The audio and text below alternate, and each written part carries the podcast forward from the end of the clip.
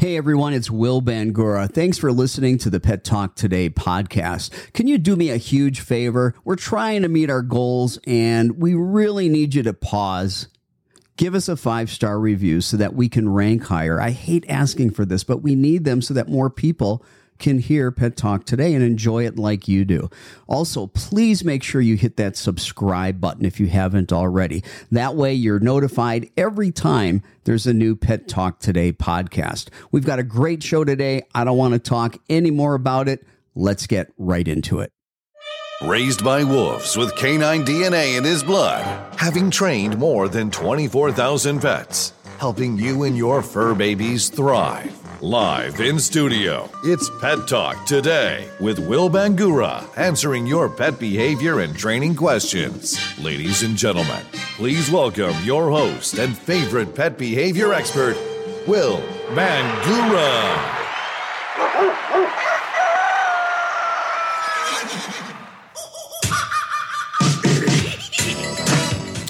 Good Saturday morning, pet lovers.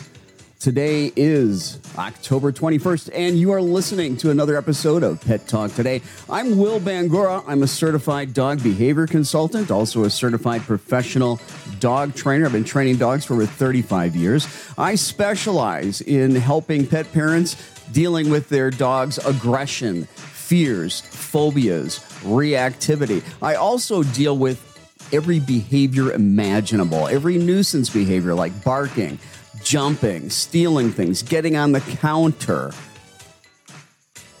driving you crazy, destroying your house, potty training. It doesn't matter what kind of pet you have. It doesn't matter what kind of dog, doesn't matter the breed, size, age. I can help you deal with all of your pet behavior and training questions. If you're brand new to Pet Talk today, let me talk a little bit about how this works. Um, in just a little bit, I'm going to be taking your questions, answering your questions. Now, there's two ways that you can have me help you to answer your dog training and behavior questions right now. One of them is to go ahead and type your question in the comments section. And do me a favor when you do that, please let me know where you're listening from, what kind of pets you have, um, in addition to the questions you have about your dog's training and behavior. The other way, and the preferred way, because I can give you a lot more information, is during the show. I'm going to be taking calls today. So don't be shy. Don't be afraid to call me. Okay. In today's show. Um, jot that number down, grab a pen, grab a piece of paper, or have a really good memory. That number is 414 400 3647. Again, 414 400 3647 or 414 400 dogs. Again, 414 400 dogs. And this is only uh, during this live show today. If you're listening to the audio podcast, do me a favor, hit that pause button, give us a five star review. I know it. Please hit that pause button. Give us a five star review, whether you listen on Apple Podcasts, Spotify, doesn't matter where you're listening to.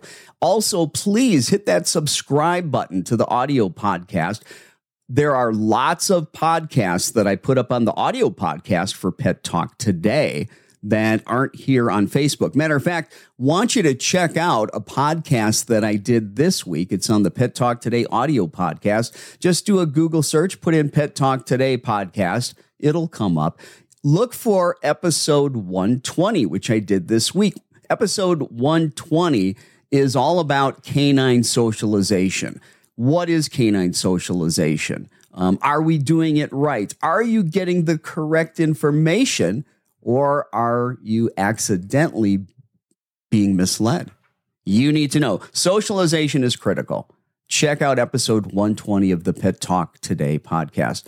Um, also, going to be talking about some of the uh, top 10 mistakes that pet parents make today.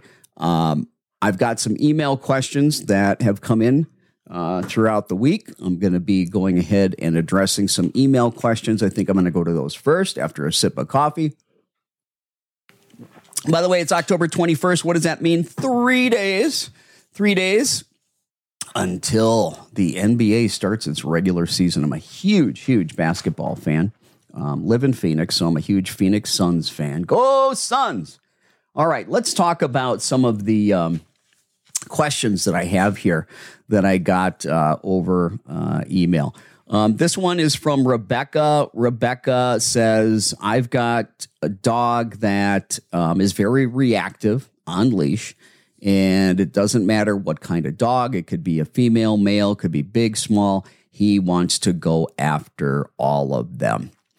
Um, so, Rebecca, I guess my first question to you would be Does this happen only on leash? Or does this also happen um, if your dog is off leash? Also, is it location specific? If you were to take your dog uh, to a park that it never has been to and it saw some dogs, would your dog react the same way? So, those things are important to know. Um, those are little details that make a big difference when it comes to um, coming up with the solution. But let me talk a little bit about reactivity or aggression on the leash.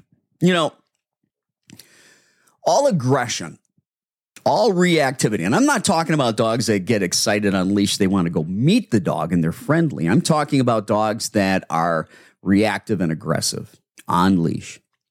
When a dog is reactive and aggressive, that's the outward behavior. What motivates that outward behavior is the underlying emotional state. Now, no animal becomes reactive or aggressive. No animal goes into fight or flight unless they perceive a threat. Now, there doesn't have to be a real threat. Lots of dogs perceive threats that aren't real. And that puts them into fight or flight. They become reactive and aggressive. So, first of all, Rebecca, let's understand that most likely the culprit here is your dog has some anxiety, some fears, is nervous, uncomfortable around other dogs. And your dog wants distance and space. Aggression and reactivity is a behavior that is used to protect themselves. And when it comes to domesticated dogs, typically, when our dogs act that way, what do we do? We usually pull them away. We get them the heck out of there. And if your dog is being reactive or aggressive towards another dog and that other dog is being walked by an individual, that individual typically will steer clear of you and your dog. So that behavior oftentimes, if not always, creates distance and space from the trigger so your dog's behavior is very functional. All behavior is functional, or it would not exist. There's always a reinforcer for behaviors that continue. If a behavior is not reinforced at all, that behavior is going to extinguish itself. Now, negative reinforcement doesn't necessarily mean good or bad. Negative means removing something, but it does mean in negative reinforcement that something unpleasant is removed. And that anytime you hear reinforcement, think, think strengthen a behavior, make it more likely for that behavior to occur again. Now, negative reinforcement, the way it works, if you're in your car and you don't buckle up, something annoying, something uncomfortable is going to happen. That ding, ding, ding, ding, ding. As soon as you do the behavior, as soon as you buckle up, that annoyance is removed. That something unpleasant is removed. The dinging stops. Negative reinforcement for a dog that's reactive or aggression, what strengthens that behavior is creating that distance and space after the dog acts out. The dog wanted distance and space. So what's being removed is the pressure. The stress is decreasing. The anxiety is decreasing. The fear is decreasing because we're removing the dog from that uncomfortable situation. Okay.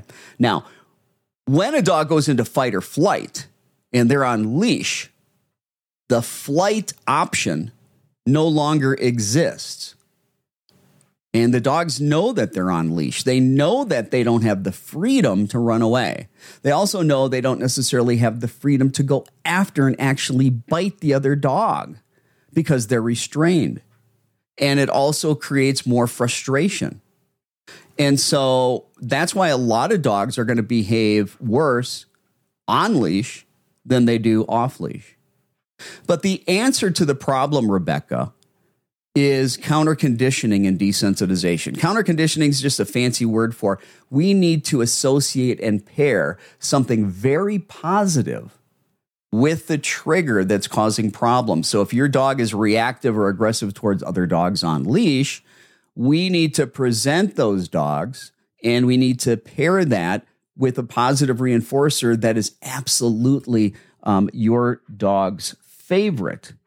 And in many cases, it's going to be a high value food reward, like a little cut up piece of chicken, cut up hot dogs, cheese, cut up little pieces of beef, something your dog loves. Now, dogs that are super anxious, they are not going to take food. All right. And when you're too close to the trigger, your dog's going to react. When you're too close to the trigger, your dog's going to have stress and anxiety. When you're too close to the trigger, your dog's probably not going to take food. When you're too close to the trigger, your dog cannot learn and memory is not going to work well because that frontal cortex that's responsible for thinking, learning, and executive functioning has shut down when your dog goes into fight or flight. They're in the old part of the brain, the amygdala, which is responsible for that. So they can't even access very well that thinking part of the brain. So you're not going to teach them anything and get that to be remembered and reliable or to get that to be successful if the dog is in that state. So, what do you do, Rebecca? First thing we do is we avoid the triggers. No, that's not the answer. That's not the fix, but it's the first step to the fix. If we have a broken water pipe and we don't turn off the main water valve, we can't fix that water pipe. If we don't avoid the triggers, we cannot fix the problem with your dog because your dog's going to keep triggering. It's just going to condition what we don't want that when I see other dogs, I need to be reactive because I'm afraid of them for some whatever reason. And as the dog continues to experience that, that conditioned emotional response, that CER, that causes the dog to be anxious and afraid and nervous, just gets stronger each and every time. This your dog experiences the trigger and they're reactive. So you need to do everything in your power to avoid those triggers so that it doesn't get more and more ingrained, more and more habituated, not just the outward behavior, but the underlying conditioned emotional response. We've got to condition a different emotional response that's associated and paired with the trigger. In this case, it's going to be a strange dog the first thing we need to do is start at a very, very safe distance. We need to start at a distance where your dog can see another dog, but it's far enough away that your dog is not reactive, is not aggressive. Matter of fact, you need to start at a distance where your dog sees the other dog and emotionally your dog doesn't have a care in the world. Your dog will play with you. Your dog will take food. Your dog will stay focused on you. You can give cues for certain behaviors and your dog responds. But if your dog doesn't do any of that, you're too close too soon.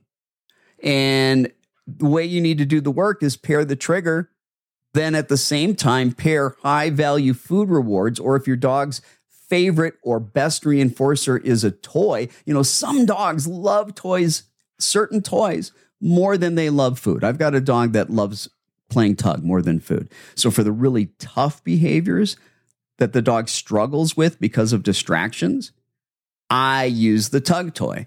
Listen, I want you to think about distractions as a competing motivator and your reinforcers, whether it be love, praise, affection, playing with a toy, high value food rewards, that needs to be more intense, more important to the dog, more valuable to the dog than any other distraction in the environment. How you motivate your dog. And our motivators are our positive reinforcers. And those are like currency, they're like paychecks. We ask the dog to do something, they need to get a reward. You don't have to do it forever. And I'm not talking about bribing your dog with a treat. Okay. Now, to learn more about how to help reactive and aggressive dogs on leash or any dog that has fears, phobias, aggression, anxiety, reactivity, you need to learn in depth information about counter conditioning and desensitization. You can find that on the Pet Talk Today audio podcast. Go to Apple Podcasts, go to Spotify, anywhere where you listen to your podcast. Look for episode 98. Episode 98 is one of the most downloaded episodes on the Pet Talk Today podcast. There's an hour and 30, hour and 35 minutes of very detailed information about you help how to help a dog that has fears, phobias, aggression, anxiety, reactivity, and definitely will help your dog, Rebecca. So please check that out, episode 98 of the Pet Talk Today podcast. Also, you can go to my website at dogbehaviorist.com. It's right there somewhere. Yeah, where are you? Uh, there you are. So, dogbehaviorist.com, I've got over 75 articles, great articles on various dog training and behavior topics. If you're not regularly visiting dogbehaviorist.com, going to the menu and checking where articles are, um, you're missing out because there's a lot of great articles there. There's even an article on counter conditioning and desensitization. And that podcast I was talking about, I've actually embedded that in that article as well. Um, we'll get back to some more email questions in a little bit. Also, um, if you're just joining us, I'm Will Bangura. I'm a certified dog behavior consultant and professional trainer. If you've got a question about your dog's training or behavior, let me tell you how this works. Go ahead and type your question down below in the comments. Also, let me know where you're listening from, what kind of pets you have. Um, you can also call into the show and I can give you more specific advice. Don't be shy. The number to call if you want to ask me a question right now is 414 400 3647. That's 414 400 dogs or 414 400 3647. Very good. Um, let's see. We got Holly. And Holly has a Jack Russell. We're going to be looking at that question. I think Holly's got a question here.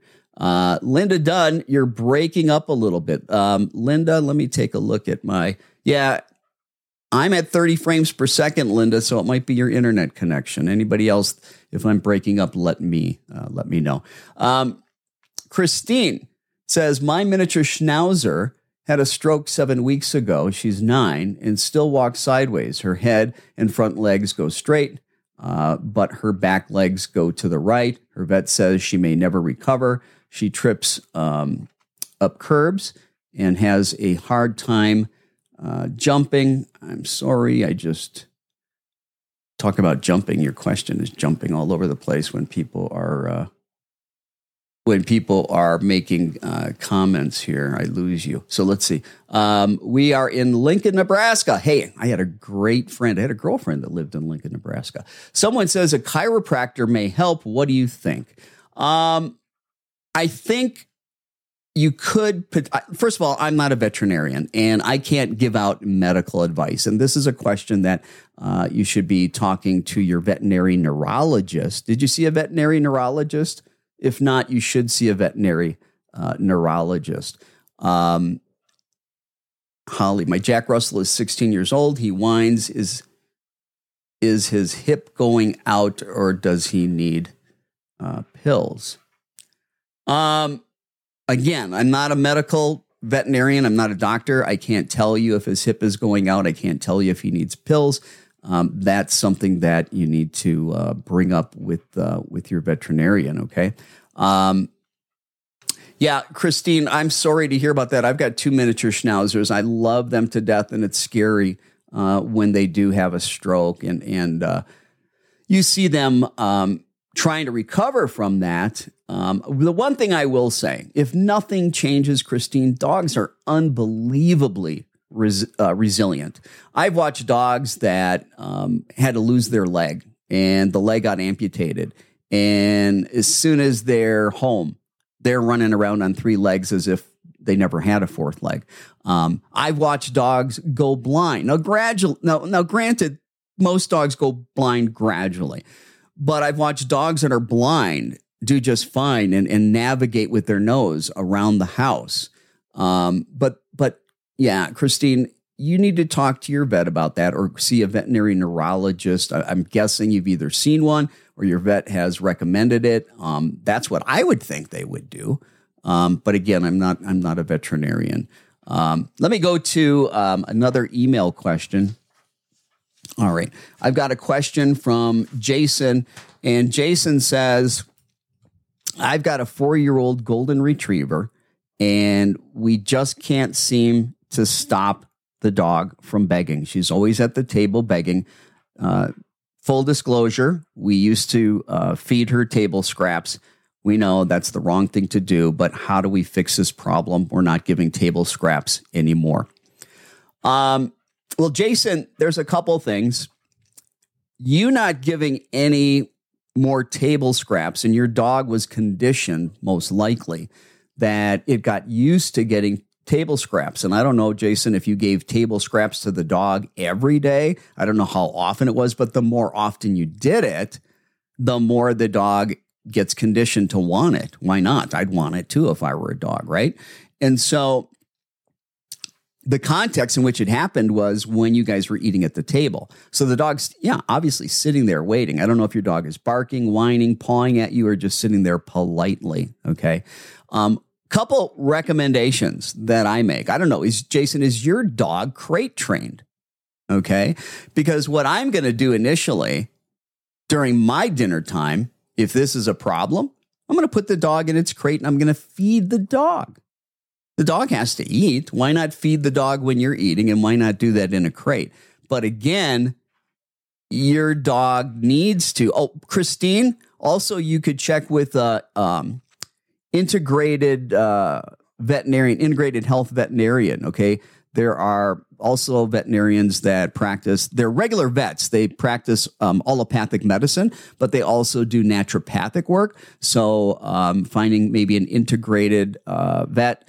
Um, that might be something. But yeah, your best bet is to see a veterinary neurologist. They are the experts. They're the ones that really deal with this. And if you want to get good answers, Christine, um, do that. I'm glad I was able to help with that. Um, and again, I, I'm not a veterinarian, but you know they are the specialists. They deal with neurological issues, and, and that's what's happening after um, getting that stroke. Um, all right, so back to Jason's question: the dog's you know begging at the table. Well, first you're doing the right thing. You stopped giving the dog food. But here's the problem, and maybe this is what you're experiencing. There's a phenomenon called an extinction burst. Extinction is when the behavior no longer happens. And extinction happens when you stop reinforcing a behavior. All right. So technically, theoretically, if you never give your dog any more table scraps, it's just a matter of time. It's not a matter of if, it's a matter of when your dog's going to stop begging. However, that could take quite a while. And during that time, you may be frustrated. I get that. I get it. An extinction burst is a burst of behavior that happens before behaviors extinguish. Let me give you an example. One of the behaviors that most of us have engaged in, and maybe multiple times, is putting money into a vending machine and pushing the button to get whatever item we want from the vending machine. Now, maybe this has never happened to you, but I've seen it happen to a lot of other people. It's happened to me. I go to push the button, and what I wanted, let's say it was a, a can of soda, doesn't happen. I push the button, nothing happens. And I put my money in. I'm, I'm worried I lost my money. I push the button a second time, maybe a third, maybe a fourth, maybe real fast. Boom, boom, boom, boom, boom. A burst of behavior because our expectations aren't being met, because we've been conditioned. Hey, when I engage in a behavior of pushing a button on a vending machine, I get what I want. But in this case, I don't. I don't just say, oh, oh well, and walk away. I'm going to push, push, push, push, push, push. Same thing if you've got a remote control for your TV, right? You're used to pressing the button, boom, TV's on.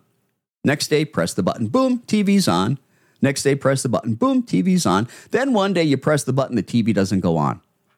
Do you immediately say to yourself, we need batteries in the remote? No. You push it a couple more times. That's an extinction burst. So, Jason, your dog may get worse before it gets better. And that's because of the extinction burst that can happen. All right. But like I said, this can take a while. When you're just ignoring behaviors, it can take a while. It works, but you got no reinforcement at all. I mean, you completely ignore it. You can't um, tell the dog no. That's reinforcement. However, I think it's better to teach an alternative behavior that if the dog was committed to that behavior, it would be incompatible with the behavior of begging at the table. So if the dog's in the crate eating, it can't beg at the table, right? Or let's say that I teach the dog a place command. I teach the dog to go to its bed and stay there. Now, what I'm going to what I'm going to do is I'm going to proactively work for a few weeks at minimum teaching my dog to go to its bed and stay there. I'm going to bait and distract the dog. I'm going to do distractions to proof that the dog stays there. Once I've got that reliably, now rather than necessarily putting the dog in the crate, I could just ask the dog to go to its bed and stay there while I'm eating. The dog can't be in its bed, staying there, and begging at the same time. That's called differential reinforcement. It's DRI. I stands for incompatible. So you're teaching a behavior through positive reinforcement. Think differential, think different. Okay. So rather than begging, we're going to teach the dog with positive reinforcement to stay on its bed.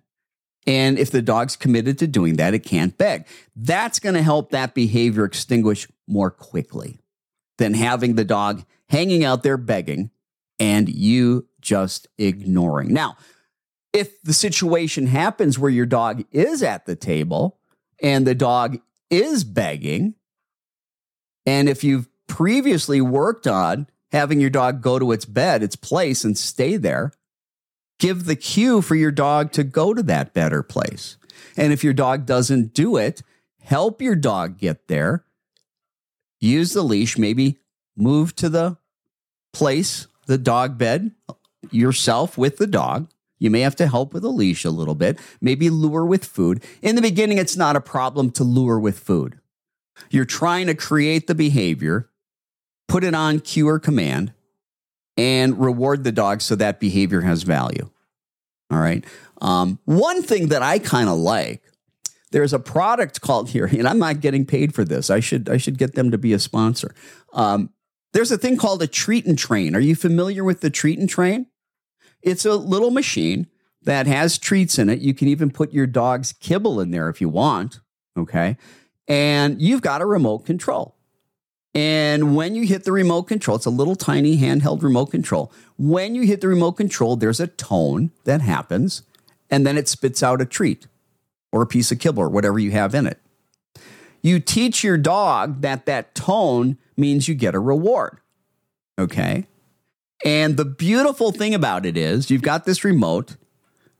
The it's we can strengthen behaviors if the dog thinks that its specific behavior caused that machine to create that tone and spit out a food reward. The beautiful thing that I like about the treat and train is I can reward and reinforce a dog at a distance. At a distance.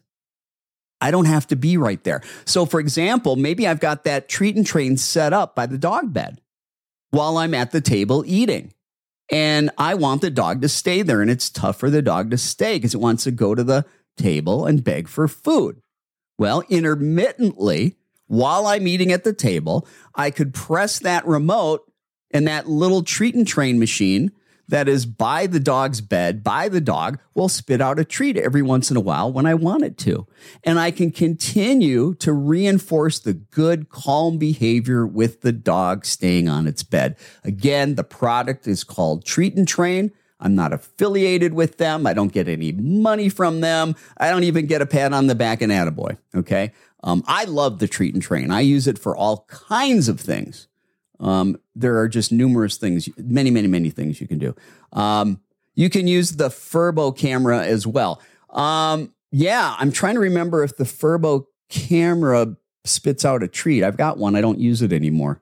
Um, you'll have to let me know, uh, Kristen, if that Furbo camera spits out a treat because I don't. Something tells me it does, but I, I could be I could be wrong. Um, Holly Kane, good morning. I'm in Albuquerque, New Mexico. Oh, I love Albuquerque. I was in Albuquerque one time, I believe, and they had a balloon festival. It was just absolutely uh, fantastic. Um, we got a question, it looks like, from Mary. Mary says, Hello, Will. My two year old uh, Labradoodle's 92 pounds. He jumps on people all the time. Oh, jumping. How frustrating is that? Jumping on people all the time and 92 pounds. That is tough. That is very tough. Let me talk first about how jumping is created. Jumping up on people is not a normal innate behavior for a dog. We teach the dog that. And we do that when they're little. We pick them up.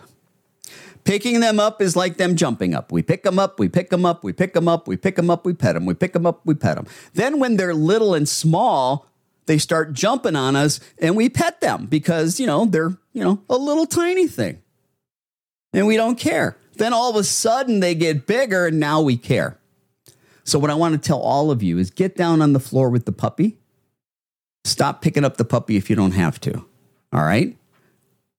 It's one thing to be able to teach the dog they need to be lifted and get up on a, say, veterinary table versus picking them up and petting them. Okay? So I don't want you to think that I never want the dog to be comfortable being picked up. They need to be. All right. Um, but let's talk about how do you how do you affect jumping? How do you change and modify that behavior? First, let me say don't punish the behavior. Okay?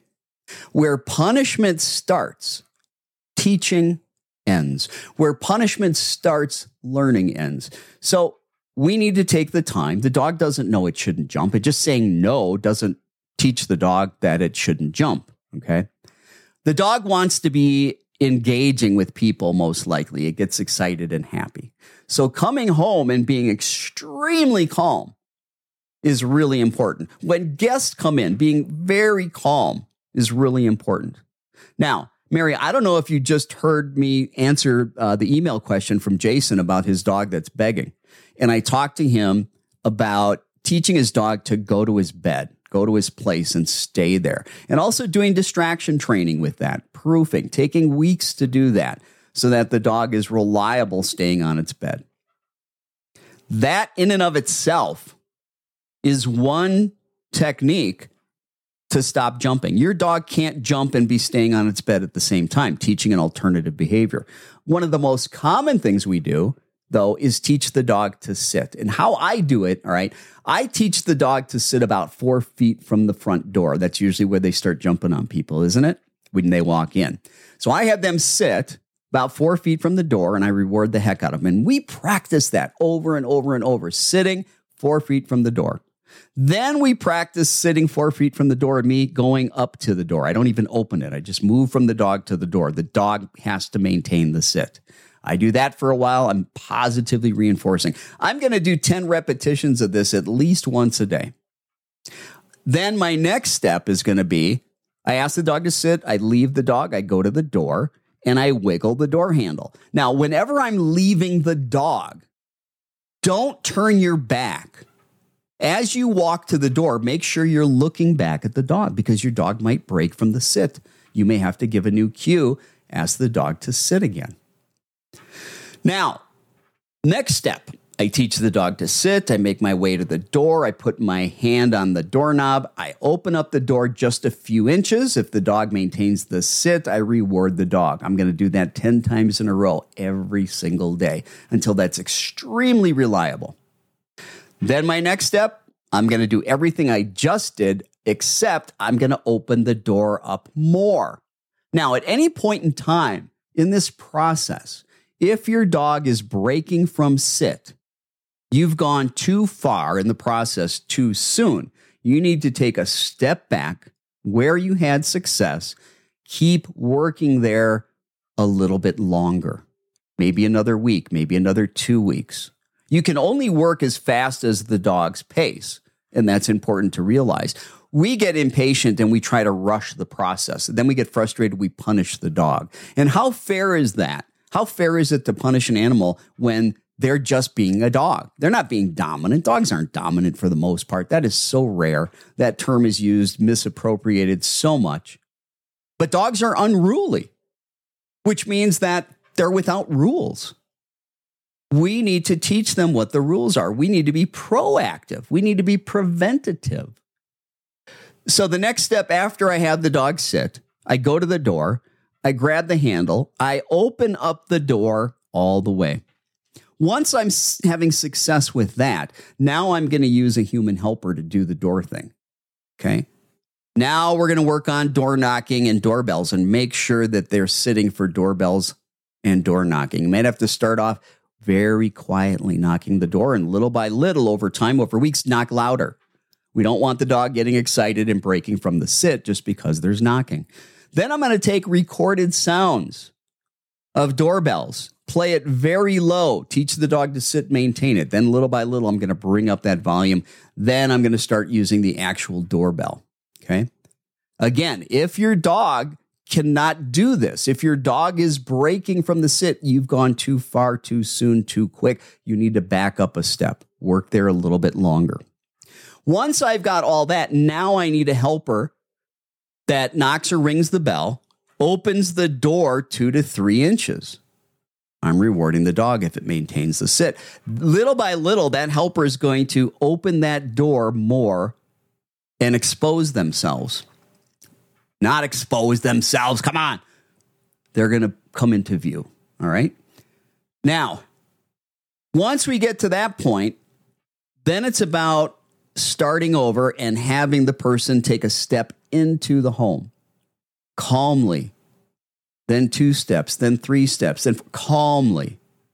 Then, after that, if that's going well, now I'm going to repeat the exact same process. The only difference is I want the person coming in slightly animated. And I'm going to reward my dog for maintaining the sit and being calm. Now, I could use the better place. I don't have to use sit. Quite frankly, if your dog's lying down, they're less apt to break. When they're sitting, hey, they're halfway up. But that's up to you what you want to do. Little by little, I'm having my helper come in over time, gradually, systematically, over weeks, having them come in with more animation until they can come in extremely animated and my dog is maintaining either the sit or they're staying at their bed.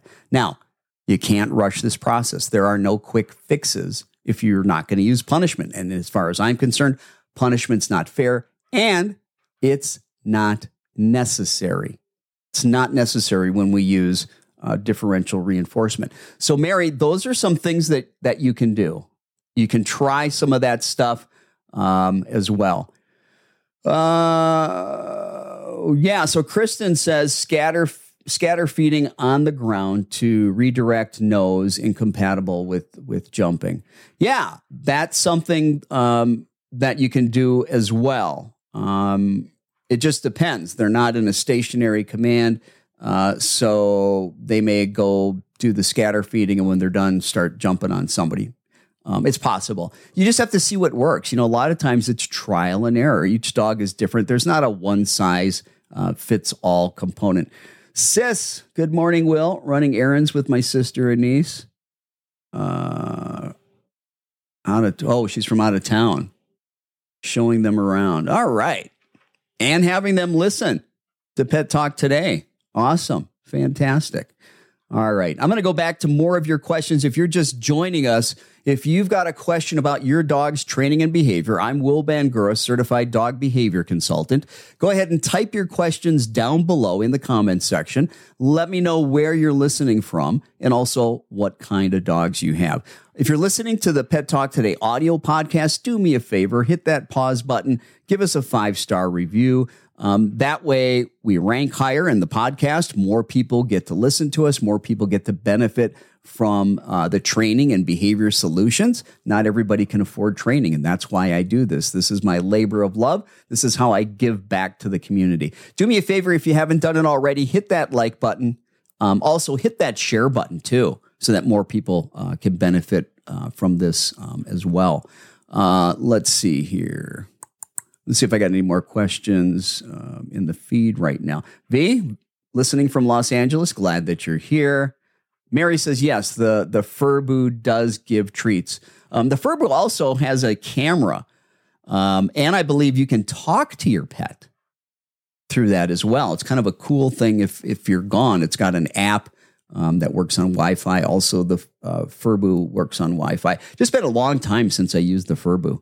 Um, I used it maybe three years ago when I when I got one of my schnauzers. I was doing a little bit, bit of work with that. Also, if you have a question and you'd like to talk to me today on the show, you can give me a call. The number to call in is 414 400 3647. Again, 414 400 3647. Sorry. Or easier to remember, 414 400 dogs. All right. Let me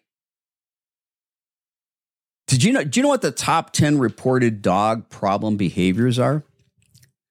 Number one, aggression. Number two, excessive barking. Number three, separation anxiety. Number four, destructive behavior. Number five, house soiling. Number six, leash pulling. Number seven, jumping up, what we were talking about. Number eight, food guarding. Number nine, fearfulness. And number 10, ignoring cues or commands. Those are the top reported dog problems. Um, all right. One of the things I, I got an email question, and this comes up from time to time. And it's about you as the pet parent, you as the pet guardian, your emotions, and whether your emotions are affecting your dog.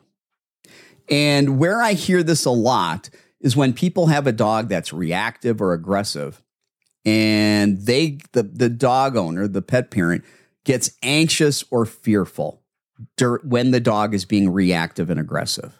Okay. Now, they'll say, Oh, I can't do that. I'll make it worse. Right. And I'll hear trainers say that your emotions go right down the leash. Now, there's a little bit of truth to that, but it's being misspoken. I'll, I'll say that. Um, you know, First of all, dogs learn by association.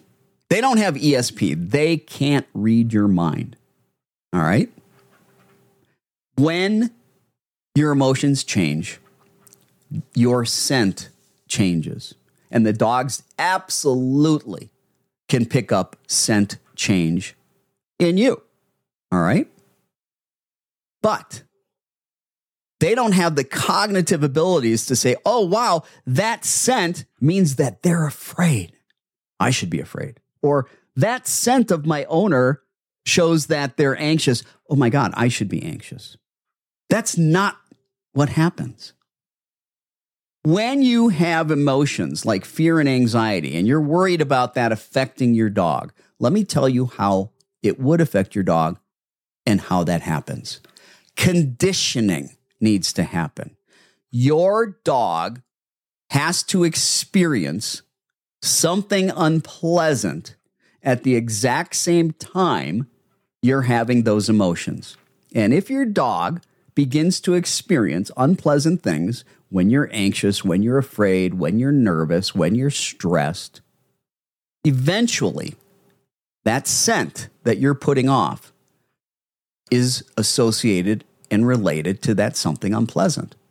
All right. So let's say you feel that way, but you're not doing anything behaviorally. I'm talking about you, the pet parent. You feel like you're anxious, you feel like you're nervous, you feel like you're afraid, but you're not doing anything. You're not displaying that behaviorally. And whatever behaviors you are displaying They've got to be uncomfortable to the dog. That's got to be consistent. That's got to happen over and over with that scent that you produce. And then, and only then, does your emotions really transfer over to the dog. And I, I can't tell you how many times that I hear this and um, it's just not true just not true. We don't have the science uh, to support that. But don't get me wrong. oftentimes, you, the pet parent, you're displaying very subtle behaviors that can cue the dog that there's something wrong. Okay. Listen, dogs have been hanging around us. We dom- they've been domesticated for 10, 20, 30, 40, 50,000 years or more. They've been with us. They are experts at reading human behavior, but they don't have ESP. So if your behavior is something unpleasant to the dog and you're feeling fearful or anxious or stressed, you're putting out a different scent.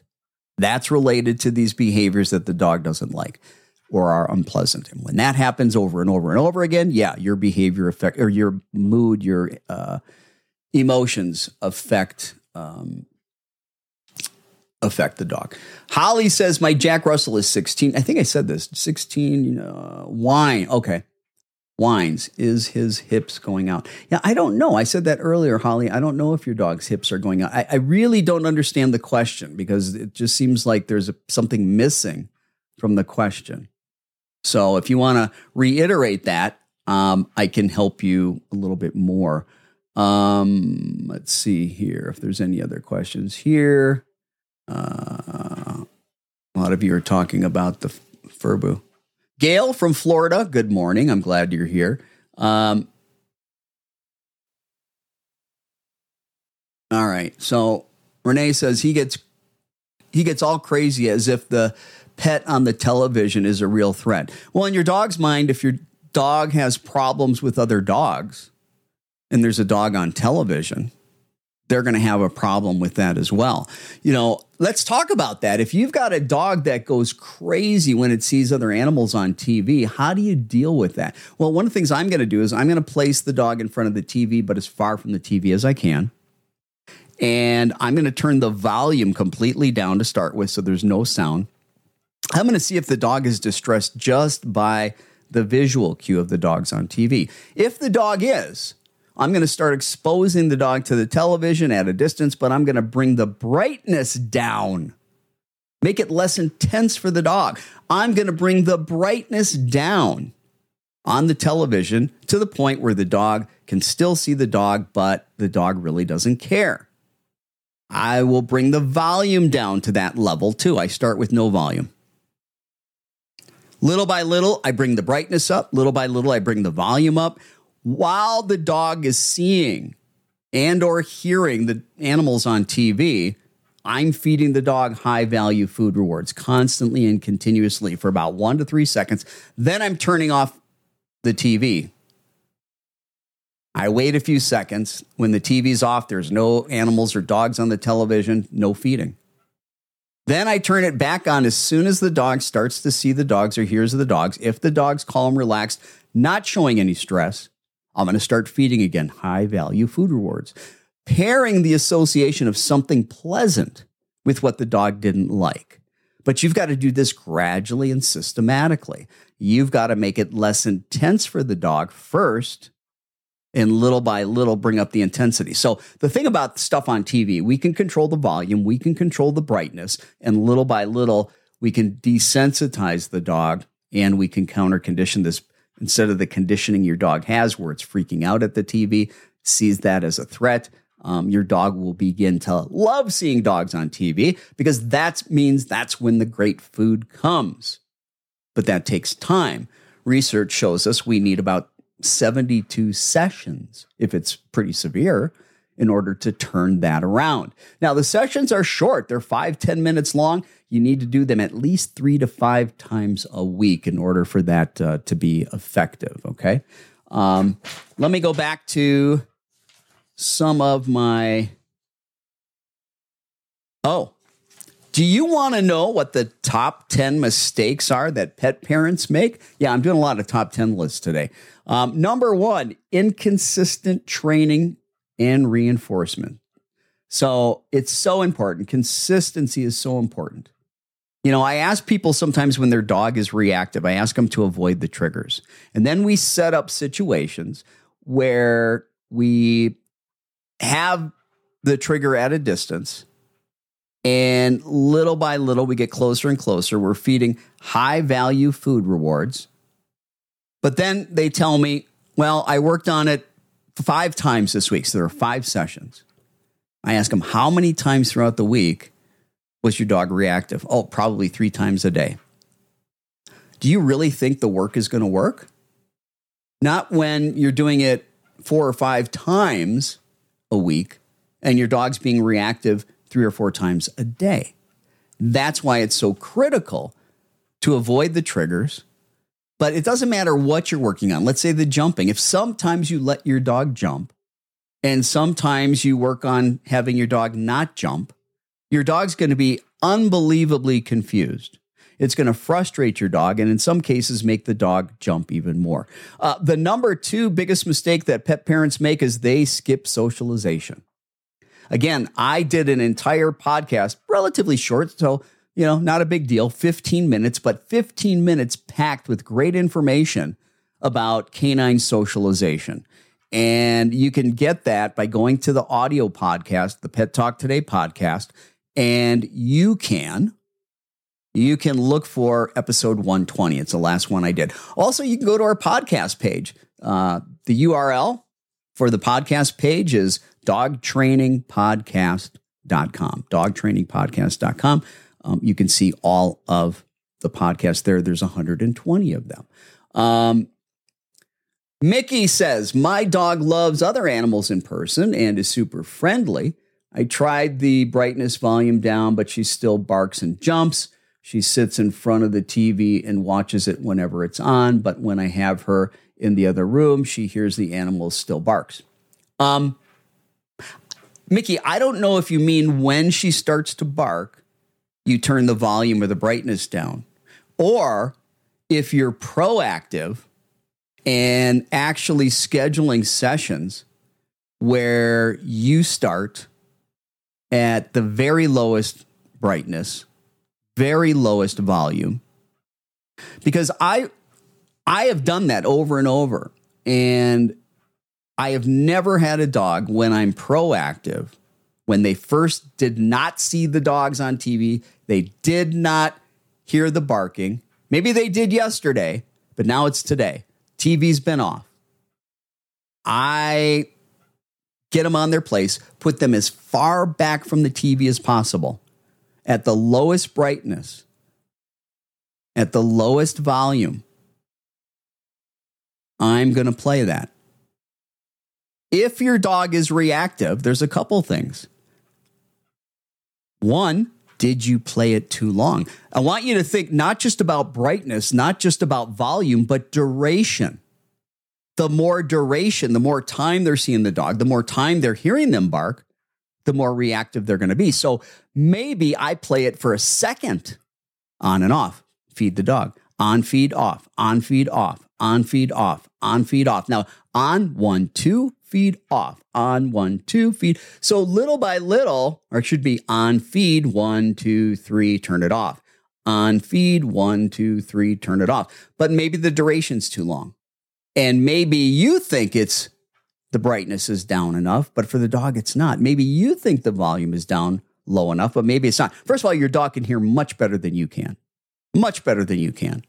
So it needs to be quieter than perhaps you think. Um, you were proactive.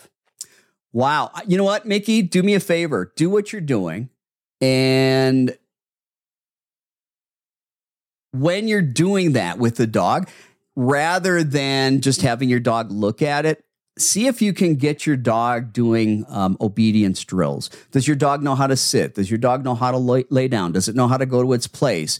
Does it have tricks? Does it know to can it look at you on command? Can you tell it to touch? Um, get your dog when that's at low volume and the brightness is low.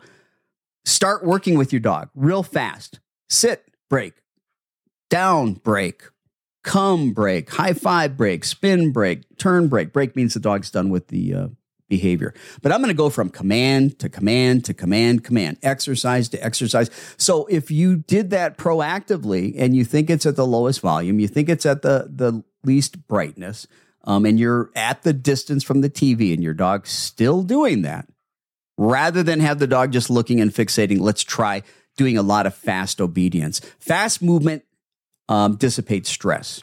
And your dog can't be reactive to the TV and responding to your verbal cues and doing those behaviors at the same time. So maybe we need to get the dog doing some other behaviors.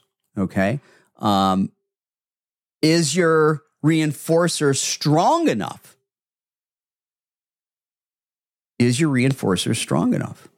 Maybe you need to find something that has more value. It's like she hears certain music from commercials and knows what they are because uh, starts barking at the TV before I tried to correct it with your advice. Hope that makes sense. Um, well, yeah, she's conditioned. So, you know, she hears certain things on the TV that then are triggers.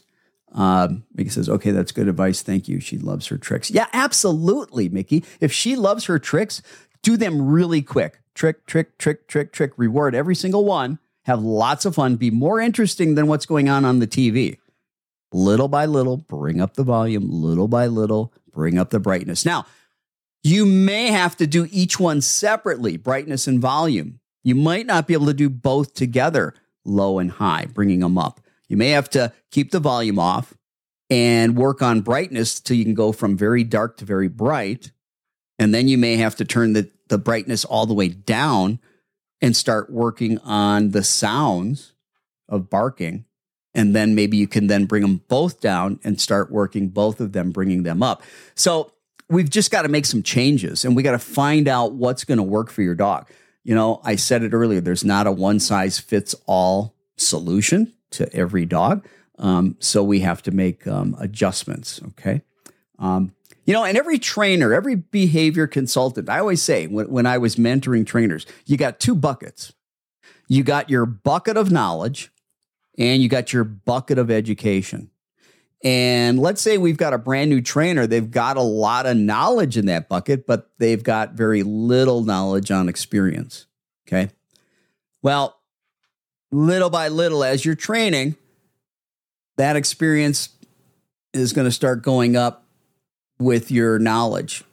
And a lot of times it just, when something's not working, we can't say, oh, it doesn't work.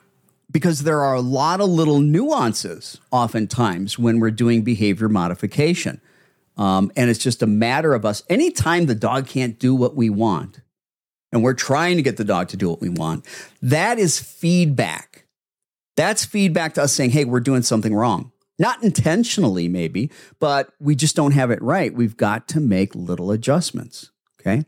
Um, when I went from food to the toy with my schnauzer, who goes ballistic when he's outside, he hears any noise and he just starts barking and gets fixated. I never punished or corrected the dog for barking because they're going to bark, they're going to be vocal. But what I did over and over and over and over and over, I'd sit outside. I love hanging out outside all night long. And when my dog went to bark, I'd let it bark three times. I'd call the dog to me and give it a high value food reward. Over and over and over and over and over and over and over. Maybe about two months. Now, most of the time, not 100% of the time, there's no such thing as practice makes perfect. Practice makes for permanence of behavior. More permanent, the more you practice, the more permanent the behavior is going to be. Nobody's going to be perfect. I make a mistake every day, whether I want to or not. I just hope I get it out of the way early in the day and I can move on. So, with your dogs, you've got to do a lot of repetition. Because I kept calling my dog to me and rewarding my dog after about three or four barks, 98% of the time, maybe even 99% of the time. My dog goes and barks three or four times, comes running to me. Now, where am I at today with that? Most of the time, it's love, praise, and affection. But every once in a while, the dog's getting a high value food reward. I want to maintain that permanence. I can't completely withdraw the reinforcers. It's got to be worth the dog's while. Um, let's see here. What else we got? Looking at your questions here. Um, thank you, by the way, for your questions. Well, you know, it's 9.59 and we're about out of time. Um, Thank you for your questions. You guys had great questions today. Don't forget to check out the audio podcast of Pet Talk today. Again, there's a lot of stuff up there that you don't see on Facebook. Just do a Google search uh, for Pet Talk today, and um, you'll get a ton of information. When you get there, please give us a five star review. If you love what we do, hit that like button, hit that share button. Have a fantastic weekend, everybody. Love you guys. I'm out of here.